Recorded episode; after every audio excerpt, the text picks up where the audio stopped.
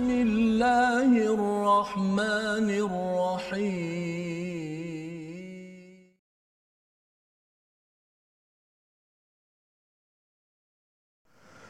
أعوذ بالله من الشيطان الرجيم. بسم الله الرحمن الرحيم. الحمد لله رب العالمين.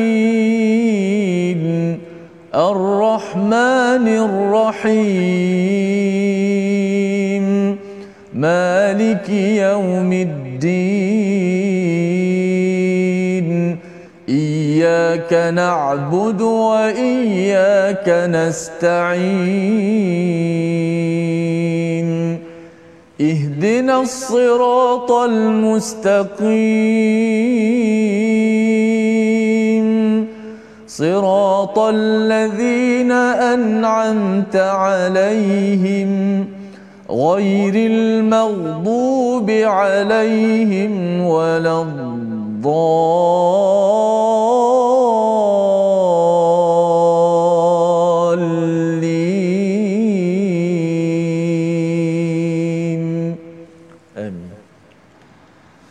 Alhamdulillahirrabbilalamin Wassalatu wassalamu ala ashrafil anbiya wal mursalin Sayyidina Muhammadin wa ala alihi wa ashabihi ajma'in. Amma ba'd.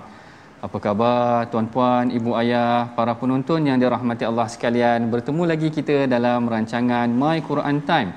Rancangan yang membicarakan, membaca, meneliti, meneroka maksud-maksud yang terkandung di dalam Al-Quran uh, pada hari ini insya-Allah bersama dengan kita pada hari ini insya-Allah kita sama-sama meneliti ayat Quran dengan saya dan Ustaz Tirmizi. Apa khabar Ustaz? Baik, Alhamdulillah Alhamdulillah. Hari ini kalau kita tengok hari semakin hari kes semakin meningkat, kita sama-sama berdoa mudah-mudahan Allah Taala memberikan kita kesihatan, kesejahteraan dan diselamatkan daripada bencana yang tidak kita ingini. Insya-Allah hari ini tuan-puan kita akan memasuki surah yang baru. Masya-Allah. Kalau sebelum ini perbicaraan kita mengenai tentang suratul Ahzab, hari ini kita telah pun masuk ke dalam surah Sabak yang mana perbincangan mengenainya juga adalah perbincangan yang menarik. Sebelum kita meneliti lebih lanjut, mari sama-sama kita baca doa.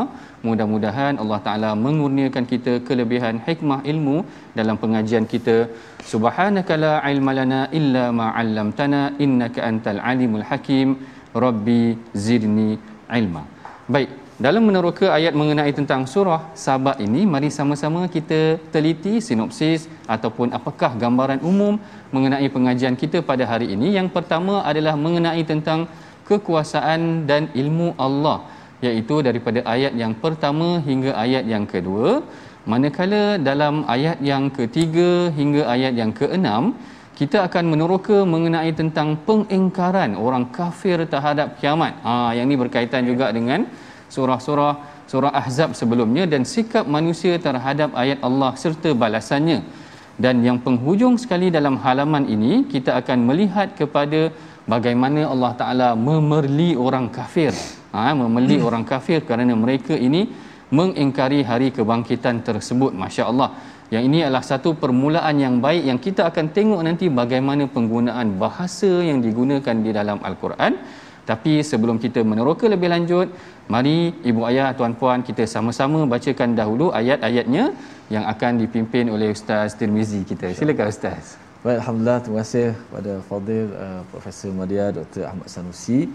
Uh, penonton-penonton sahabat-sahabat Al-Quran yang kasih saya kasih sekalian Alhamdulillah syukur pada Allah Subhanahu Wa Taala dapat kita bertemu lagi dalam My Quran Time baca faham amal. Dan sudah pasti sebagaimana yang disebut oleh uh, doktor sebentar tadi kita masuk surah yang baru surah Sabak yang insya-Allah kita mungkin uh, seronok dan tak sabar-sabar dan mungkin ada sebahagian daripada kita jarang uh, diperdengarkan ataupun ditadabbur ataupun di, dicerahkan dengan surah Sabak uh, sebagaimana kata doktor tadi banyak uh, kalimah-kalimah ataupun ayat-ayat yang boleh kita ambil pengajaran uh, dalam kehidupan kita. Jom sama-sama kita uh, pohon doa kepada Allah Subhanahu Wa Taala kita baca al-Quran surah Sabak bermula ayat 1 hingga yang ketiga. Uh, mudahan sama-sama kita mendapat rahmat insya-Allah. أعوذ بالله من الشيطان الرجيم بسم الله الرحمن الرحيم الحمد لله الذي له ما في السماوات وما في الأرض وله الحمد في الآخرة وهو الحكيم الخبير.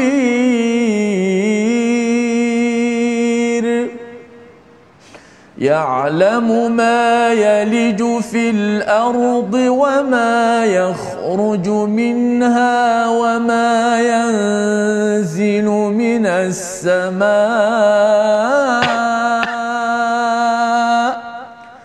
وما ينزل من السماء وما يعرج فيها وهو الرحيم الغفور.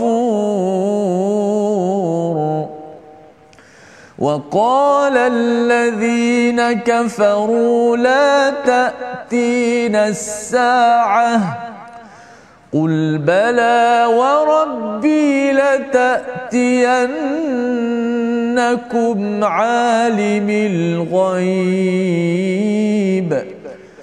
لا يعزب عنه مثقال ذرة في السماوات ولا في الأرض ولا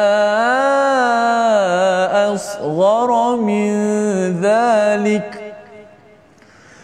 لا يعزب عنه مثقال ذرة في السماوات ولا في الأرض ولا أصغر من ذلك ولا أصغر من ذلك ولا أكبر إلا في كتاب مبين صدق الله العظيم Sadaqallahul Azim. Begitulah Allah Taala memulakan surah Sabah dengan pujian segala puji terhadap Allah. Yang mana ayat pertama Allah Taala membincangkan segala puji bagi Allah yang memiliki apa yang ada di langit dan apa yang ada di bumi dan segala puji di akhirat bagi Allah dan dialah maha bijaksana lagi maha teliti. Baik tuan-puan yang dirahmati Allah, kalau kita masih lagi ingat sebenarnya di penghujung perbicaraan kita mengenai tentang surah Al-Ahzab, hujung-hujung tu Allah Taala menceritakan tentang bagaimana Allah Taala akan mengenakan azab liyu'adzibal munafiqin wal munafiqat. Allah Taala kata dalam penghujung surah Al-Ahzab, Allah Taala akan mengenakan azab bagi orang-orang munafik dan juga wal musyrikin wal musyrikat. Begitu juga dengan orang musyrik. Dan permulaan surah Sabah Allah Taala memulakan dengan rasa ataupun memuji diri bagi memuji diri dengan mengangkat kedudukan Allah Taala itu sendiri mengingatkan kepada orang kafir dan juga orang munafik bahawa sesungguhnya yang memiliki yang menguasai alam semesta ini adalah Allah Taala bahkan kalau kita melihat kepada tafsir al-Imam Ibn Ashur Al-Imam Ibn Ashur menceritakan bagaimana sebenarnya Allah Ta'ala memulakan surah Sabah ini dengan pujian terhadap dirinya, kemudian kebesaran diri Allah Ta'ala dan kemudian mengenakan ancaman terhadap orang kafir. Kerana dikatakan uh, Sayyidin, uh, dikatakan Abu Sufyan ketika mana beliau masih lagi musyrik setelah berlakunya perang Ahzab dan turunnya ayat penghujung surah Ahzab yang kita bacakan sebelum ini liyu'adzibal munafiqin Lalu dia berkata kepada orang-orang musyrik. Dia kata tengok Muhammad, dia kata kita ni akan dibangkitkan. Tengok tu. Maknanya mereka sebenarnya tidak beriman langsung. Bahkan mereka menafikan tentang hari kebangkitan itu tadi lalu dikatakan diturunkan ayat yang ketiga yang dibacakan tadi yang dibacakan oleh ustaz Tirmizi apabila orang kafir kata waqala allazina kafaru la ta'tina sa'ah orang-orang kafir akan berkata tidak akan datang hari kiamat ini nanti. Yang ini sebenarnya kalau kita boleh kata permulaan ayat ini Allah telah mula menempelak. Allah Taala telah mula memberikan ancaman kepada orang-orang kafir bahawa kalau mereka ingat mereka tidak akan dibangkitkan pada hakikatnya mereka akan dibangkitkan. Jadi ada sedikit permulaan ataupun pengenalan mengenai tentang surah Sabah ini. Surah Sabah ini antara intipati pentingnya adalah dia membicarakan tentang soal akidah. Ha, sebab tu dimulakan dengan alhamdulillahillazi lahu ma fis samawati wa ma fil ard. Allah Taala memulakan dengan pujian terhadap dirinya. Ha, Allah Taala memasakkan keimanan kepada para sahabat bahawa segala pujian itu sebenarnya adalah milik Allah Taala dan Allah Taala yang memulakan uh, dan Allah Taala yang menjadikan alam semesta ini. Ini antara intisari penting daripada surah Sabak iaitu menanamkan rasa keimanan yang mana keimanan terhadap hari kebangkitan ini dinafikan oleh orang kafir seperti mana yang kita bincangkan tadi bagaimana ada riwayat yang menyebutkan Abu Sufyan dia menafikan tentang kebangkitan hari kiamat tersebut. Dan kalau kita perhatikan juga nanti di dalam surah Sabak sebenarnya ada menceritakan tentang Ratu Sabak. Ha, yang dalam beberapa riwayat menyebutkan tentang Ratu Balqis dan juga kisahnya bersama dengan ataupun sebelum ini ataupun selepas ini kita pernah bincang mengenai tentang Nabi Sulaiman dan sebagainya. Ini menunjukkan sebenarnya kesinambungan mesej dakwah tersebut bukanlah hanya berlaku pada zaman Rasulullah sallallahu alaihi wasallam tetapi telah dimulakan pada zaman Nabi Sulaiman lagi. Lalu Allah Taala nak mengukuhkan dengan menyampaikan cerita-cerita sebab itulah kalau kita perhatikan sebenarnya banyak kandungan di dalam al-Quran Allah Taala mengulangi tentang cerita-cerita yang ada pada nabi-nabi terdahulu kerana kisah ini ataupun penceritaan sebenarnya adalah satu perkara teknik untuk menanamkan rasa akidah yang kukuh dalam jiwa seorang muslim. Sebab tu kalau kita perhatikan bagaimana di negara barat ibu ayah mereka ya Ustaz Termizi sebelum habis ataupun sebelum anak-anak nak tidur tu dia ceritakan ada bedtime story. Oh. Ha, ada bedtime story dia alangkah baiknya kalau kita ambil maknanya metod daripada ayat al-Quran ini memperbanyakkan cerita kepada anak-anak kita kisah Nabi Sulaiman, kisah Nabi Adam, maknanya mereka tahu tentang kisah-kisah tersebut ia menambahkan rasa keimanan. Ha, ini sebenarnya adalah antara mesej utama daripada surah Sabak juga selain daripada mengukuhkan tentang keimanan didatangkan juga tentang kisah-kisah untuk menanamkan rasa uh, kekukuhan akidah kepada Allah Taala. Baik, kita mulakan dengan dengan ayat yang pertama Allah Taala menyebut ten- tentang alhamdulillah. Alhamdulillahillazi lahu ma fis samawati wa ma fil ard. Pada hakikatnya Al-Imam Ibn Ashur menceritakan kenapa Allah Taala menggunakan kalimah alhamdulillah. Hanya ada beberapa surah sahaja di dalam al-Quran yang dimulakan dengan surah dengan lafaz alhamdulillah ini. Sebagai contoh suratul fatihah dimulakan dengan alhamdulillahirabbil alamin. Kemudian juga dengan suratul an'am dan juga surah sabak dan surah fatir. Ha, ada empat surah yang dimulakan dengan alhamdulillah yang mana menurut al-imam ibnu ashur perkataan ini adalah pada hakikatnya menunjukkan mengenai tentang konteks yang berbeza dalam setiap surah. Kalau surah Fatihah ada konteks yang lebih luas sebenarnya mengenai tentang permulaan surah. Surah An'am menceritakan tentang nikmat Allah Taala juga. Menunjukkan keharusan ataupun keperluan kita untuk mengangkat memuji Allah Taala atas nikmat yang diberikan kepada kita.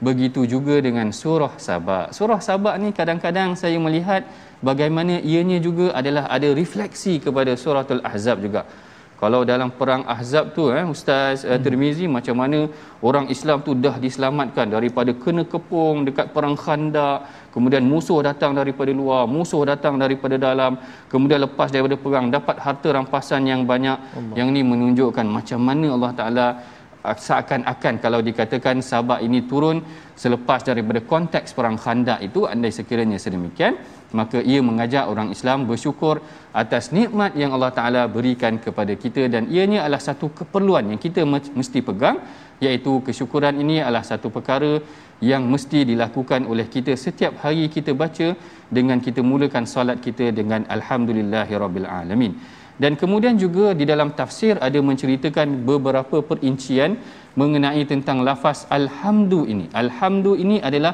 dia lebih pertengahan berbanding al-madhu. Al-madhu ni adalah pujian manakala alhamdu di pertengahan asyukru adalah berterima kasih. Ha, lalu para ulama kata sebahagian ulama kata maknanya kalimah alhamdu ini adalah di pertengahan dia menunjukkan seakan-akan bagaimana orang kata puji ni mungkin orang boleh puji seluruh manusia. Tetapi segala pujian adalah untuk Allah itu adalah lebih merangkumi daripada pujian terhadap makhluk. Dan dia tidak sama seperti asyukru.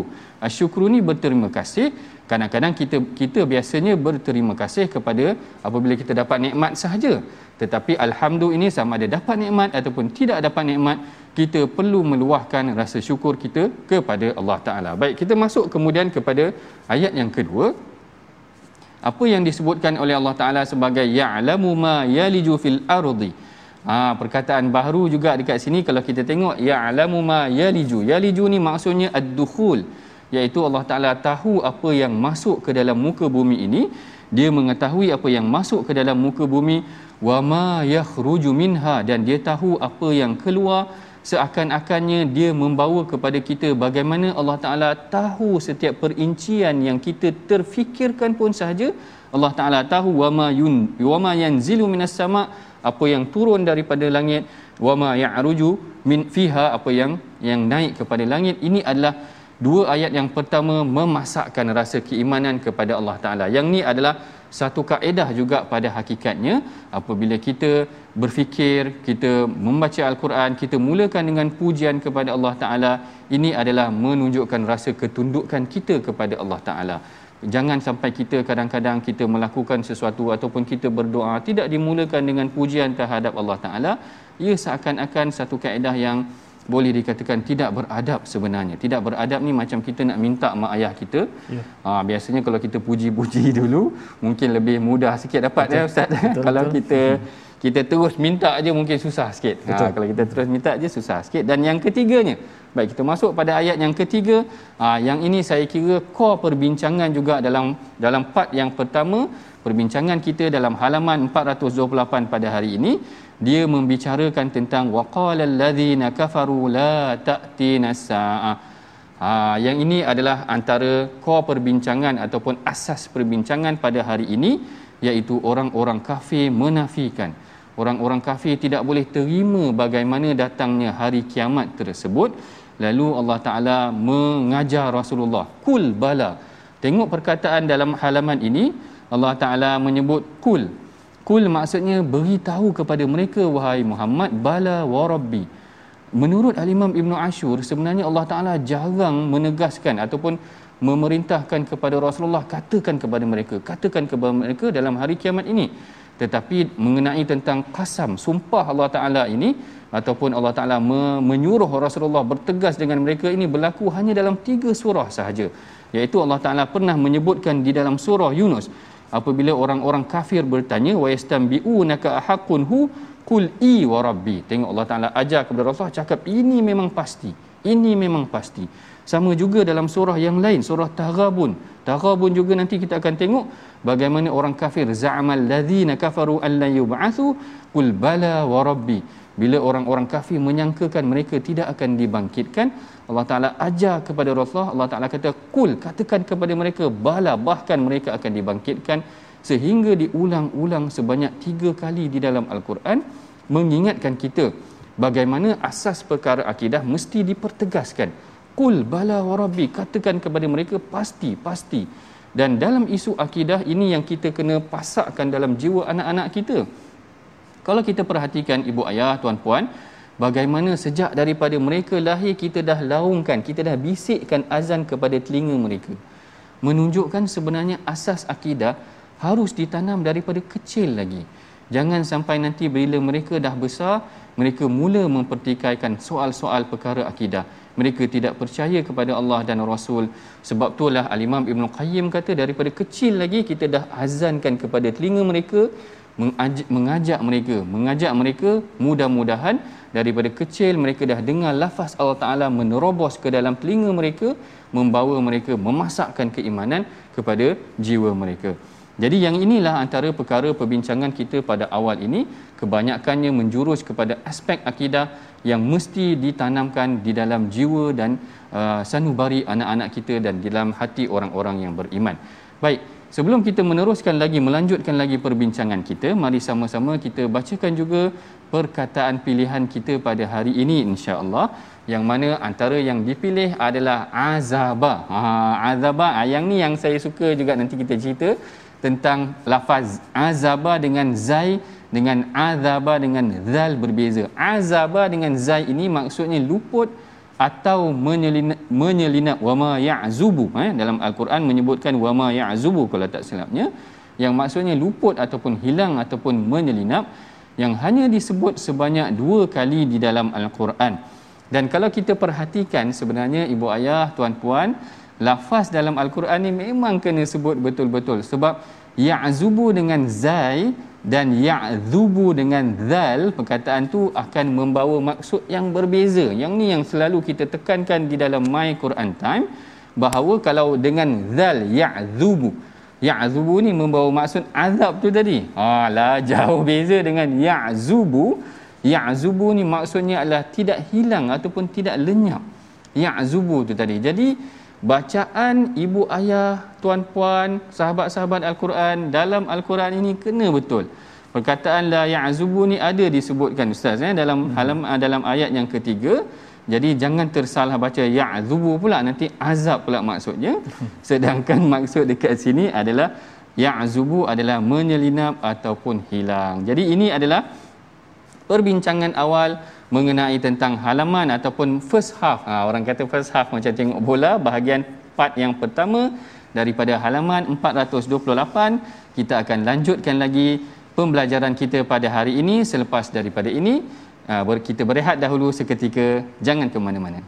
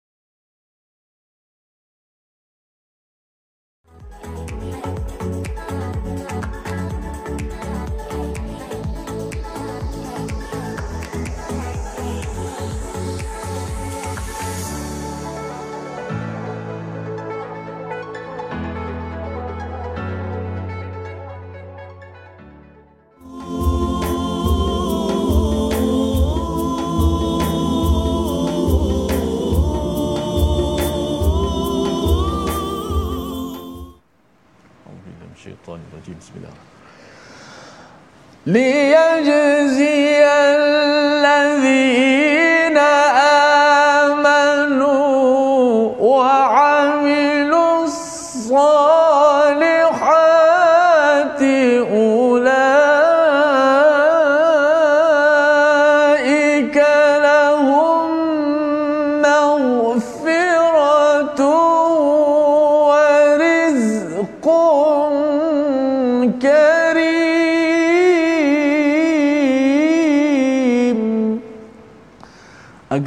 dia yakni Allah memberikan balasan kepada orang-orang yang beriman dan mengerjakan amal kebajikan. Mereka memperoleh keampunan dan rezeki yang mulia iaitu syurga. Ini adalah petikan ayat keempat yang saya mukadimahkan insya-Allah. Dan uh, ayat ini juga kita nak berkongsi sedikit uh, ilmu tajwid.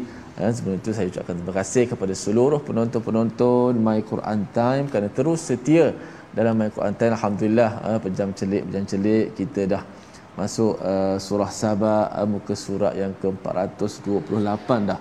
Uh, sehari satu muka surat kita bersiaran. Alhamdulillah mudah-mudahan Allah permudahkan urusan kita semua insya-Allah. Alhamdulillah. Baik kita nak berkongsi sedikit tajwid pada ayat yang saya bacakan sebentar tadi uh, pada ayat ulaika lahum maghfiratun wa rizqun karim. Yang mana kita lihat di slide kita ada dua yang kita nak fokuskan hukum di situ Itulah yang pertama hukum idgham ma'al ghunnah dan juga hukum ikhfa hakiki. Idgham ma'al ghunnah di mana tu? Iaitulah pada eh, lahum maghfirah. Ha, mim mati bertemu dengan eh minta maaf uh, ada kesilapan sedikit uh, di situ maghfiratun wa rizqun ha, saya yang silap itulah tanwin berjumpa dengan waw uh, adapun mim bertemu dengan mim uh, itu tak termasuk kerana uh, idgham ni berkaitan dengan nun mati dan tanwin sahaja. Uh, itu idgham al gunnah iaitu nun mati dan tanwin berjumpa dengan salah satu daripada huruf waw. Maka maghfiratun wa rizqun. Ha, di situ suara tanwin nun itu maghfiratun. Itu asal. Maghfiratun wa maghfiratun wa rizq. Orang tak baca macam tu. Orang Arab sendiri pun bahasa Arab kalau bercakap uh, bila ada tanwin berjumpa dengan wa dia automatik maghfiratun wa rizq. Dia tak akan cakap maghfiratun wa jadi payah. Maka bacaan di sini memudahkan kita sebenarnya. Kita menidghamkan. Apa maksud idgham? Memasukkan suara nun mati pada tanwin maghfiratun itu dalam huruf waw. Jadilah dia seperti huruf bertasydid. Maghfiratun wa. Ha, mulut kita masuk dalam waw ha, hidung kita lalukan. Dia punya bunyikan suara gunnah suara dengung itu. Ha, panjangkan dengung sikit. Okey. Kemudian ikhfa hakiki. Wa rizqum karim. Ha, tanwin berjumpa dengan huruf kaf. Ha, tanwin juga. Ha, tadi tanwin berjumpa dengan waw jadi idgham ma'al gunnah. Ini tanwin juga tapi jumpanya dengan huruf kaf. Bezanya berjumpa dengan huruf apa? Kalau jumpa dengan waw, waw salah satu daripada huruf idgham ma'al gunnah. Adapun bila berjumpa dengan kaf, qaf, tanwin tu berjumpa dengan kaf, dia adalah sebahagian daripada huruf-huruf ikhfa hakiki yang 15 tu. Maka dibaca secara ikhfa. Wa rizqun karim. Wa rizqun karim. Ha, juga dua-dua itu bacaan tu dipanjangkan dengung tu dipanjangkan sedikit. Ha, sekadar sebahagian menyebut dua harakat. Ha, sebahagian menyebut mengikut kadar ya, kita kelajuan bacaan kita lah. Kalau kita baca lambat panjanglah sikit dengungnya kalau kita baca yang uh, temponya laju kiraannya laju sedikit. Wallahu alam. Kembali kepada doktor sila. Wallahu alam. Begitulah perkongsian mengenai tentang hukum-hukum tajwid yang selalu kita ingatkan kepada para uh, penonton sahabat-sahabat al-Quran bahawa sebenarnya uh, pembacaan kalimah-kalimah yang dibaca dengan betul adalah satu keperluan yang mesti dijaga selain daripada kita mengharapkan agar bacaan kita itu tidak lari daripada makna yang asal hmm. kita juga cinta mudah-mudahan bacaan-bacaan kita ini bertepatan dengan sebagaimana diturunkan ayat al-Quran Allah. itu kepada Rasulullah kerana orang yang baca al-Quran ini seperti mana yang dibacakan oleh Jibril ataupun Rasulullah itu adalah orang yang dicintai oleh Allah dan Rasul. Ha, yang ni saya teringat kisah Ubay bin Ka'ab yang mana Rasulullah sallallahu alaihi wasallam diperintahkan ataupun Jibril kata kepada Rasulullah bacakan ayat ini iaitu surah um, surah Bayyinah kalau tidak silap saya surah Bayyinah ini Jibril cakap kepada Rasulullah bacakan ayat ini kepada Sayyidina Ubay bin Ka'ab kerana beliau punya bacaan seperti mana al-Quran itu diturunkan. Ataupun mirip dengan bacaan uh, Sayyidina Jibril itu sendiri. Sehingga apabila Rasulullah sallallahu alaihi wasallam memberitahu kepada Ubay Ubay menangis terus. Ubay kata uh, seakan-akan uh, Allahu sammani laka. Lafaz dia Ubay kata apakah Allah menyebut mana bila Jibril sebut tu Allah Taala sebut nama orang yang bacaan dia tepat. Masya-Allah. Allahu akbar. Allah. Kita tuan-puan, ibu ayah, sahabat-sahabat Al-Quran berharap kita jaga bacaan kita, baca tajwid kita, mudah-mudahan bacaan kita tepat seperti mana yang diturunkan kepada Rasulullah.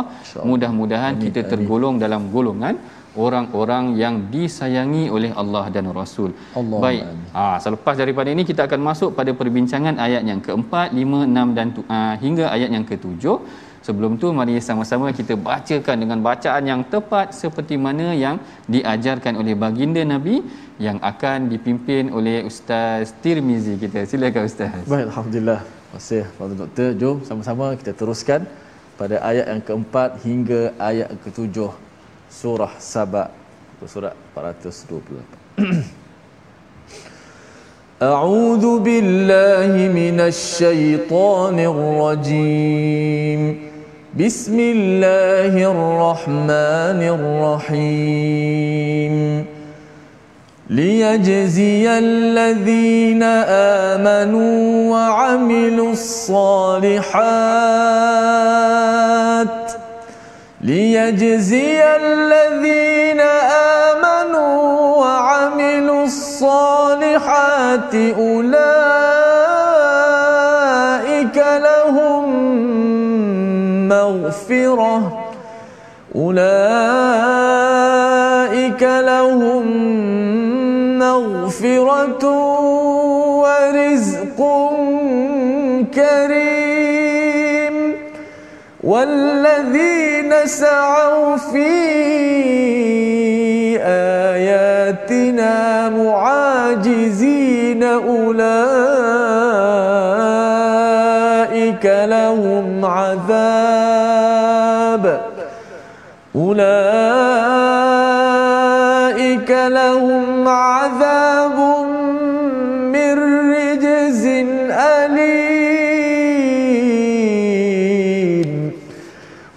ويرى الذين أوتوا العلم الذي أنزل إليك من ربك هو الحق ويهدي إلى صراط العزيز الحميد وقال الذين كفروا هل ندلكم على رجل ينبئكم إذا مزقتم كل ممزق إذا مزقتم كل ممزق إنكم لفي خلق جديد صدق الله العظيم صدق الله العظيم agar dia Allah memberi balasan kepada orang-orang yang beriman dan mengerjakan kebajikan mereka memperoleh keampunan dan rezeki yang mulia. Baik, ayat yang keempat ini sebenarnya ianya adalah kesinambungan daripada ayat yang ketiga bila mana Allah Taala menegaskan menempelak orang-orang kafir macam Abu Sufyan ketika mana dia kafir tadi dia kata apakah Muhammad menjanjikan kita kebinasaan apabila kita dibangkitkan tadi lalu Allah Taala memberikan menjelaskan kepada kita bahawa objektif ataupun tujuan kenapa manusia itu akan dibangkitkan semula adalah tidak lain tidak bukan liyajziyal ladzina amanu wa amilus solihat adalah supaya Allah Taala memberikan ganjaran. Ianya hari kebangkitan ini bukan sekadar ganjaran dan juga balasan tetapi ianya adalah proses persediaan buat orang Islam itu sendiri. Maknanya kalau kita sentiasa memerhatikan kita beriman dengan hari akhirat kita akan tahu bahawa kita akan dibangkitkan dan kita akan sentiasa berhati-hati terhadap apa yang kita lakukan setiap hari. Ini sebenarnya adalah satu proses motivasi juga sebenarnya proses memperbaiki diri kita sendiri agar setiap perkara yang kita lakukan kita akan sentiasa ingat nanti kalau aku buat begini Allah Taala akan tayangkan nanti pada hari akhirat dan aku akan diazab katakan sedemikian kalau kita sentiasa ingat sebab tu kalau dalam surah sajadah sebelum ini kita selalu sebut bagaimana Nabi sallallahu alaihi wasallam pada setiap malam dalam sebuah hadis menyebutkan Rasulullah bukan sahaja membaca surah Al-Mulk sahaja tetapi baginda Nabi sallallahu alaihi wasallam juga membacakan juga surah Sajadah. Surah Sajadah ini selain daripada intipatinya melihat kehidupan manusia sebagaimana dia dijadikan daripada awal, dia mengingatkan kita tentang hari akhirat. Walamma ra'al mujrimun nar uh, uh, yang dikatakan uh, ra'al apa yang nakas nukisu nakasu yang Allah Taala kata walau tara idzil mujrimun Allahu akbar. Lupa dah baru baru belajar surah sajadah dah lupa. Walau tara idzil mujrimun nakisu. Dan orang-orang mujrim orang-orang kafir ini nanti bila mereka melihat apa yang telah dijanjikan oleh Allah mereka akan tunduk maknanya menyesal nanti pada hari kiamat. Ini yang sebenarnya cuba diingatkan semula ataupun cuba diperkukuhkan lagi dalam ayat yang keempat. Allah Taala kata liyajziyal ladzina amanu wa amilus salihat. Menariknya juga dalam ayat yang keempat ini sebenarnya tuan-puan, ibu ayah, sahabat Al-Quran sekalian, bahawa Allah Taala tidak sekadar menyebutkan beriman sahaja liyajziyal ladzina amanu wa amilus solihat Allahu akbar. Yang ni yang kita sebenarnya kena tekankan. Bukan sekadar mereka beriman. Beriman sahaja sebenarnya telah memadai. Tetapi perlu disertakan. Bukan memadai maknanya perlu disertakan perkara yang asas rukun-rukun yang asas di dalam Islam dan juga amal soleh uh, amal soleh ini yang perlu kita sertakan kerana inilah poin dia Allah Taala bangkitkan manusia pada hari kiamat untuk memperkukuhkan ataupun untuk uh, memberikan keadilan kepada manusia. Kalau di dunia ini tidak dapat kita adili dengan sebaiknya maka pada hari akhirat nanti Allah Taala yang Maha Adil akan memberikan azab kepada mereka yang bertindak zalim. Manakala ayat yang kelima Allah Taala menceritakan tentang sikap orang kafir ini. Sebenarnya mereka sentiasa berusaha untuk menjatuhkan ataupun memburukkan Islam walladzina sa'u fi ayatina mu'ajizina ulaika lahum adzabun min rijzin alim. Dan orang-orang yang berusaha untuk menentang ayat-ayat kami dengan anggapan mereka dapat melemahkan menggagalkan azab kami mereka itu akan memperoleh azab iaitu azab yang pedih. Ini adalah satu perkara yang tidak sepatutnya berlaku. Ini banyak kali juga diulang di dalam suratul ahzab akan ada usaha-usaha untuk memburukkan Islam akan ada usaha-usaha untuk meragukan Islam. Orang munafik dia cuba meragukan Islam. Pelbagai ideologi baru yang datang hari ini Allahu akbar ibu ayah tuan-puan macam-macam idea tentang Islam ni ditafsirkan semula. Bahkan ada idea sampai untuk menulis semula Al-Quran. Kerana dia kata Quran dah tak relevan. Ada pandangan macam tu ibu ayah. Allah. Allahu akbar. Ini kita kena hati-hati sebab tu dalam ayat ni digunakan perkataan walladzina sa'au. Sa'au ni maknanya mereka akan usaha sungguh-sungguh. Kita berusaha untuk mempertahankan Islam, memberikan ganjaan gambaran yang Islam tentang Al-Quran, kebenaran tentang Al-Quran yang sebenar, tetapi mereka cuba juga untuk meragukan, memberikan gambaran yang salah terhadap Islam. Mereka mengatakan Islam ini tidak adil mereka mengatakan Islam ini kolok dan sebagainya undang-undang yang ada di dalam al-Quran tidak relevan dan sebagainya. Saya kira kita perlu juga sa'au dalam perkataan ini iaitu berusaha juga untuk membenarkan ataupun memberikan penjelasan yang macam mana mereka berusaha begitulah juga kita perlu berusaha untuk memberikan penjelasan yang benar terhadap al-Quran dan agama Islam. Dan ayat yang keenam Allah Taala menceritakan tentang sikap orang yang diberikan ilmu. Ha, kalau di dalam tafsirannya Allah Taala sebutkan di sini dan orang-orang yang diberikan ilmu. Yang dinyatakan di sini adalah merujuk kepada ahli kitab berpendapat bahawa wahyu yang diturunkan kepadamu daripada Tuhanmu itulah yang benar dan memberi petunjuk kepada manusia. Yang ini penting sebenarnya tuan-puan. Allah Taala menceritakan tentang kita bagaimana ada golongan dalam kalangan ahli kitab iaitu orang Yahudi dan Nasrani ini mereka sebenarnya beriman dah diberikan ilmu kepada mereka salah satu sahabat ataupun salah seorang sahabat yang popular adalah Sayyidina Abdullah bin Salam ha, saya teringat kisah Sayyidina Abdullah bin Salam ini bagaimana uh, antara perkara yang menyebabkan beliau beriman adalah beliau tanyakan kepada Rasulullah tiga soalan dia kata kepada Rasulullah tidak ada orang yang boleh jawab soalan ini melainkan seorang nabi. Hmm. Lalu dia tanya kepada Rasulullah soalan yang pertama bila akan datangnya ataupun bilakah berlaku hari kiamat. Maknanya orang-orang ahli kitab Yahudi dan Nasrani, orang Kristian ini dia tahu dah akan ataupun konsepnya sama. Mereka percaya tentang hari kebangkitan. Eskatologi kalau tak silap saya konsep yang digunakan juga tentang hari-hari kebinasaan ini. Dia tanya soalan yang pertama. Manakala soalan yang kedua dia tanyakan tentang ha ini soalan ini menarik juga. Dia kata wama awwalu ma yaqulu ahlul jannah. Apakah makanan yang pertama yang dimakan oleh ahli syurga? Ha yang ni siapa kita orang awam kita pun tak tahu apakah makanan yang pertama yang dimakan oleh ahli syurga.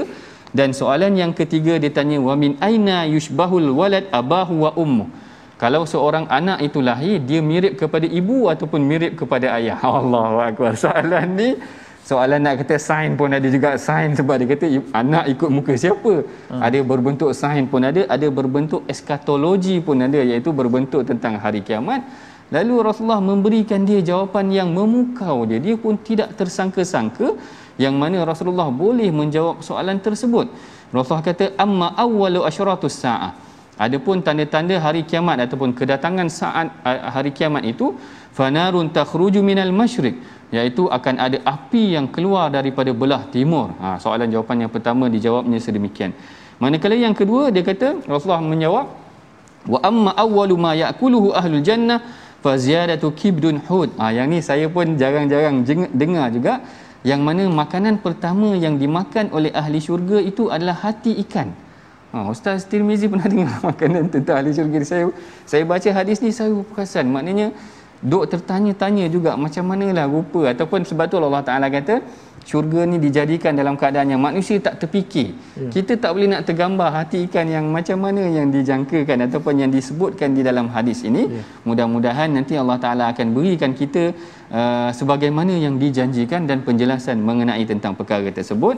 Dan yang ketiganya mengenai tentang anak ini akan mengikuti ibu atau ayahnya. Ha, yang ni saya kira sebenarnya perlu juga penjelasan saintifik mengenai tentang hadis ini yang mana dikatakan mengenai tentang uh, benih itu siapa yang mendahului. Ha, kalau dalam hadis ini kata dia kata fa iza sabaqa ma'ar rajul naza'a ilaihi alwalad kalaulah benih itu didominasi barangkali maksud dalam hadis ni didahului ataupun didominasi oleh benih ayahnya maka ianya akan menyerupai ataupun mirip kepada ayahnya. Begitulah yang dimaksudkan ataupun yang disabdakan oleh baginda nabi yang menyebabkan Abdullah bin Salam beriman kepada Rasulullah. Menunjukkan Rasulullah ini adalah nabi yang benar sekalipun orang-orang Yahudi sebenarnya ramai yang kufur pada saat tersebut. Ayat yang keenam ini sebenarnya memberikan fokus kepada ahli kitab. Orang-orang yang telah diberikan ilmu mereka akan melihat kebenaran itu adalah di sisi Allah sebenarnya. Hari ini pengajarannya buat kita adalah bagaimana sebenarnya kalau kita telah diberikan ilmu tetapi kita masih lagi menafikan kebenaran kita hampir sama seperti orang Yahudi ataupun ahli kitab Nasrani tadi telah diberikan ilmu telah diberikan uh, pengajaran ataupun telah diberikan maklumat mengenai tentangnya tetapi kita ego dan engkar. Itulah yang menyebabkan Bani Quraizah Bani Qainuqa uh, Bani Nadir yang berada di Madinah itu engkar kepada Nabi Muhammad sallallahu alaihi wasallam. Manakala ayat yang penutupnya pula adalah Allah Taala memerli orang kafir. Kalau tadi orang kafir tidak percaya kepada hari kiamat Allah Taala kata dan orang-orang kafir berkata kepada temannya Mahukah kamu andai kami menunjukkan seorang lelaki yang memberitahu bahawa apabila badan telah hancur kamu pasti akan dibangkitkan semula. Dia perli Rasulullah. Dia kata kau nak tengok ni ni sini sini sini. Macam kaedah dia macam memburukkan ataupun character assassination. Maknanya burukkan Rasulullah. Ni ni ni kau nak tengok tak orang ni? Gila. Dia kata kalau dah dah dah dah mati dibangkitkan. Ini seakan-akan memerli sebenarnya. Lalu Allah Taala perli mereka balik. Allah Taala akan menjawab dalam ayat-ayat yang seterusnya bagaimana sebenarnya Allah Taala boleh menghidupkan tulang-tulang yang telah hancur yang mana bila orang kafir kata ayuhil azama wahya ramim. Apakah tulang-tulang yang dah hancur ni mereka boleh bangkitkan semula? Allah Taala jawab kul yuhyi allazi ansha'aha awwala marrah. Allah Taala akan boleh hidupkan semula. Ini adalah ayat-ayat penegasan mengenai tentang keimanan terhadap hari kiamat. Pengajaran yang sangat penting yang perlu kita teladani pada hari ini. Baik Sebelum kita pun telah hampir sampai kepada penghujung rancangan sepatutnya hmm. ada sedikit tadi sesi tapi tidak mengapa kita tengok dahulu oh. uh, resolusi ataupun pengajaran yang boleh kita pelajari pada hari ini insya-Allah. Yang pertama selalu memuji Allah yang memiliki yang mempunyai empunya kepada dunia akhirat. Ini yang kita pelajari daripada ayat yang pertama manakala dalam ayat ataupun pengajaran resolusi yang kedua yang perlu kita praktikkan adalah sentiasa bersedia dengan amal bagi menghadapi hari kiamat. Telah kita sebutkan tadi, bukan sekadar beriman tetapi wa amilus salihat dan yang ketiga tingkatkan keimanan dan amal saleh untuk mendapat keampunan daripada Allah Taala dan rezeki yang mulia di sisi Allah yang disebutkan dalam ayat yang keempat. Begitulah tadi perbincangan kita pada halaman 428 menunjukkan ataupun membicarakan tentang ketegasan keimanan dan perlu kita memperkukuhkan keimanan terhadap hari kiamat sebelum kita mengakhiri pengajian kita pada hari ini. Mari sama-sama kita bacakan doa yang akan dipimpin oleh Ustaz Tirmizi kita. Silakan Ustaz. Bismillahirrahmanirrahim. Alhamdulillahirabbil alamin.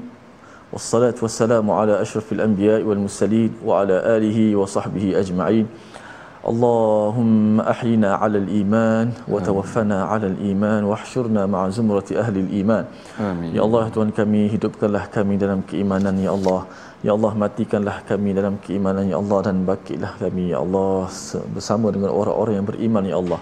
Allahumma ja'alna min ahli al-iman mimman basyartahum birrawhi wal-rayhan wal-ridha wal-ridwan. Allahumma khtim lana bil iman Ya Allah akhirlah hidup kami ini Ya Allah dengan iman Ya Allah. Allahumma khtim lana bil Quran Ya Allah akhirlah kehidupan kami dengan Al-Quran Ya Allah. Ya Allah ya Tuhan kami berilah kekuatan kepada kami Ya Allah berkatilah kami Ya Allah dan pertemukanlah kami sehingga sampai bulan Ramadan Ya Allah, Amin. Ya Allah sampaikanlah kami, pertemukanlah kami untuk bulan Ramadan yang akan datang ini Ya Allah Amin. dan berkatilah kami pada bulan tersebut Ya Allah berilah kekuatan kepada kami untuk terus kami melipat gandakan amalan-amalan salih kami Ya Allah Amin. dan terimalah amalan kami ampunkanlah dosa-dosa dan salah silap kami Ya Allah Amin. Rabbana atina fid dunya hasanah wa fil akhirati hasanah wa qina adzaban nar wa sallallahu ala sayyidina Muhammad wa ala alihi wa sahbihi wa walhamdulillahi rabbil alamin. Alhamdulillah. Kita telah pun baca doa yang dipimpin oleh Ustaz Tirmizi tadi. Dalam kita melakukan amal soleh kita juga termasuklah di dalamnya dengan memberikan uh, sumbangan. Oleh yang demikian mari sama-sama kita memberikan sumbangan kepada wakaf dan tabung gerakan al-Quran yang mana tabung ini akan kita uh, laksanakan program-program pengajian al-Quran insya-Allah. Dan sebagai penutupnya jangan lupa bila ustaz ulangannya ya, kita saksikan ulangan jam 10 malam dan juga jam 6 pagi esok. Uh, mudah-mudahan kita terus uh, setia dalam My Quran Time baca faham amal dan kita bertemu lagi pada hari esok insya-Allah. Insya-Allah.